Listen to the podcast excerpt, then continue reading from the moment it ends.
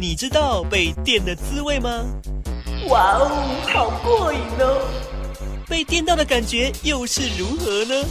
啊，太震撼了！一部部精彩的电影，准备让你电上瘾。好的，今天的电上瘾单元，在我们电话线上准备透过空中电波为大家放电。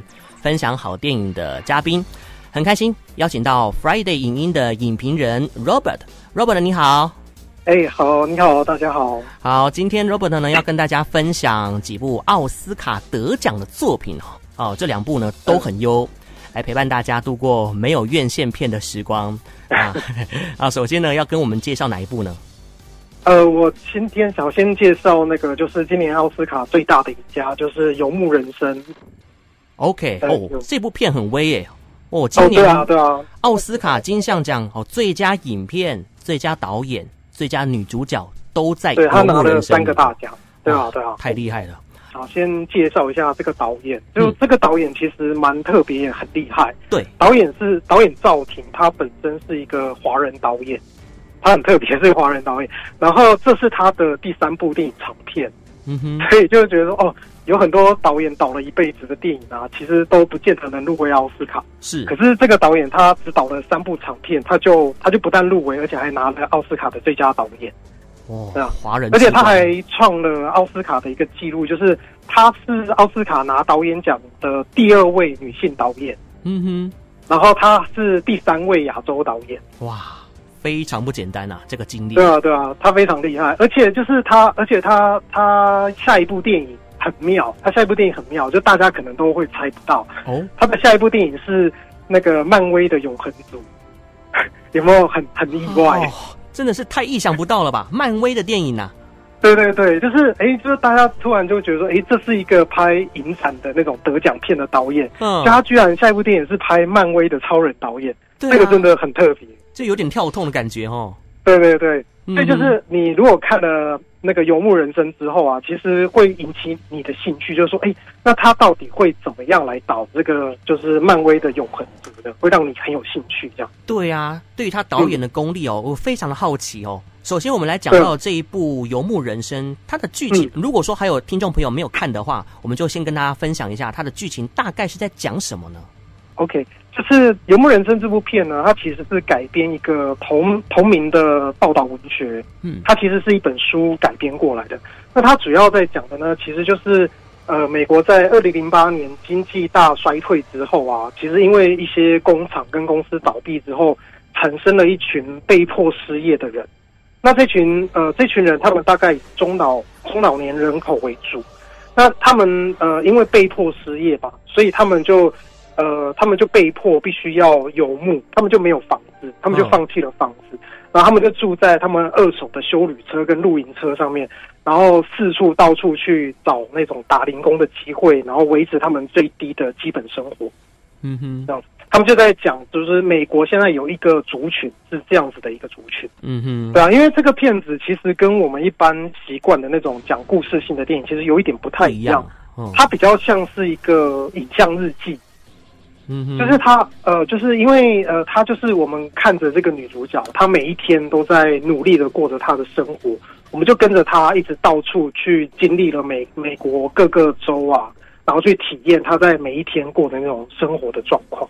哦，嗯，用影像来写日记来说故事，而且对对对，就很有共鸣，会让人家觉得说，哎，导演这样的呈现方式很特别，所以呢，这一次呢，在奥斯卡才可以大放异彩。对对对，而且这部片其实，因为它有一半的演员其实算是素人演员，他都是找真正现在真正的这些游牧族的人来演他们自己，所以显得更加的真实跟贴切。对对对，所以就是等于是你看那个女主角，她是一个职业演员，然后她就跟这一群素人在那边怎么去互动，怎么去演戏，这样，所以感觉非常真实。OK，所以从内在到外在，其实都散发出一种真实感。对对对，就。虽然听起来说好像，因为每天跟着他到处在美国各州游历啊，或干嘛，听起来好像很热火、很浪漫。嗯，但是其实他他有呈现出一个，就是资本社会有一个不太敢面对的一个比较悲哀的问题啊，那就是被迫贫穷的老人问题。嗯哼，所以说他还是有一些深层的社会问题可以在电影当中被探讨。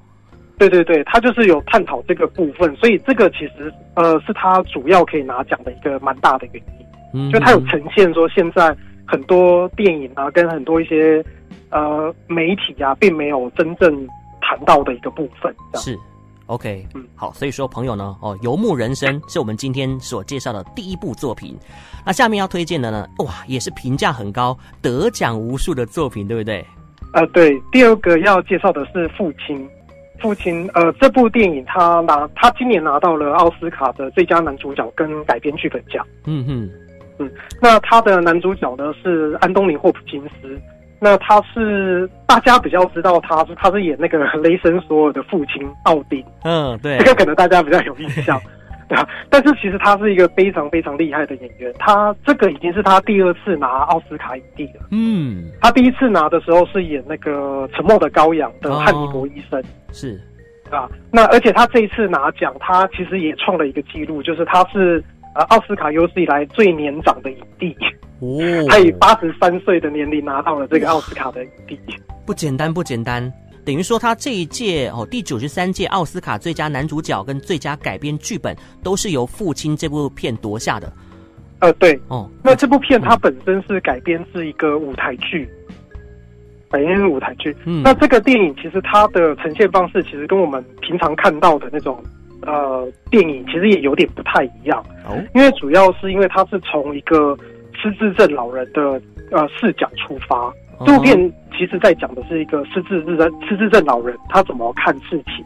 哦，所以其实里面有一些桥段啊，他会好像有点像似曾相识的一直在重复，嗯，或者是他有一些剪接会非常的跳跃，然后甚至有一些角色他可能一开始的时候是 A 演员在演，然后到了下一场的时候，哎，变成 B 演员，然后所以你看到一半的时候，你可能会很困惑、很混乱，所以哎，这到底是怎么回事呢？嗯哼，然后其实这个就是导演跟这个故事想要让观众体验的，就是说哦，其实因为我们呃一般人不太了解失智症的人，他们到底看到的世界是什么样。是，那这部片就很用影像的方式让观众去了解说，哦，失智症他看到的事情跟他了解的事情可能是这个状况。嗯哼哼。OK，好，所以这部片子呢，大家呢也可以把它记下来。像刚刚 Robert 的分享的这两部片哦，假如你还没有看过的话呢，都可以把它列为近期的片单哦。这段期间呢，好好的充实一下哦。尤其呢，最近比较没办法出国嘛，所以你可以先看《游牧人生》，透过电影来环游世界那种感觉哦，也可以透过别人的故事来反思自己的人生哦。这就是电影带给我们的启示，就是看电影的最高境界啦。OK，嗯、好，那非常感谢哈，我们今天 Friday 影音的影评人 Robert 在线上的分享，这两部片都很优秀哦，大家呢务必呢，我回家的话呢就找时间去收看。谢谢，谢谢，谢谢，拜拜，拜拜。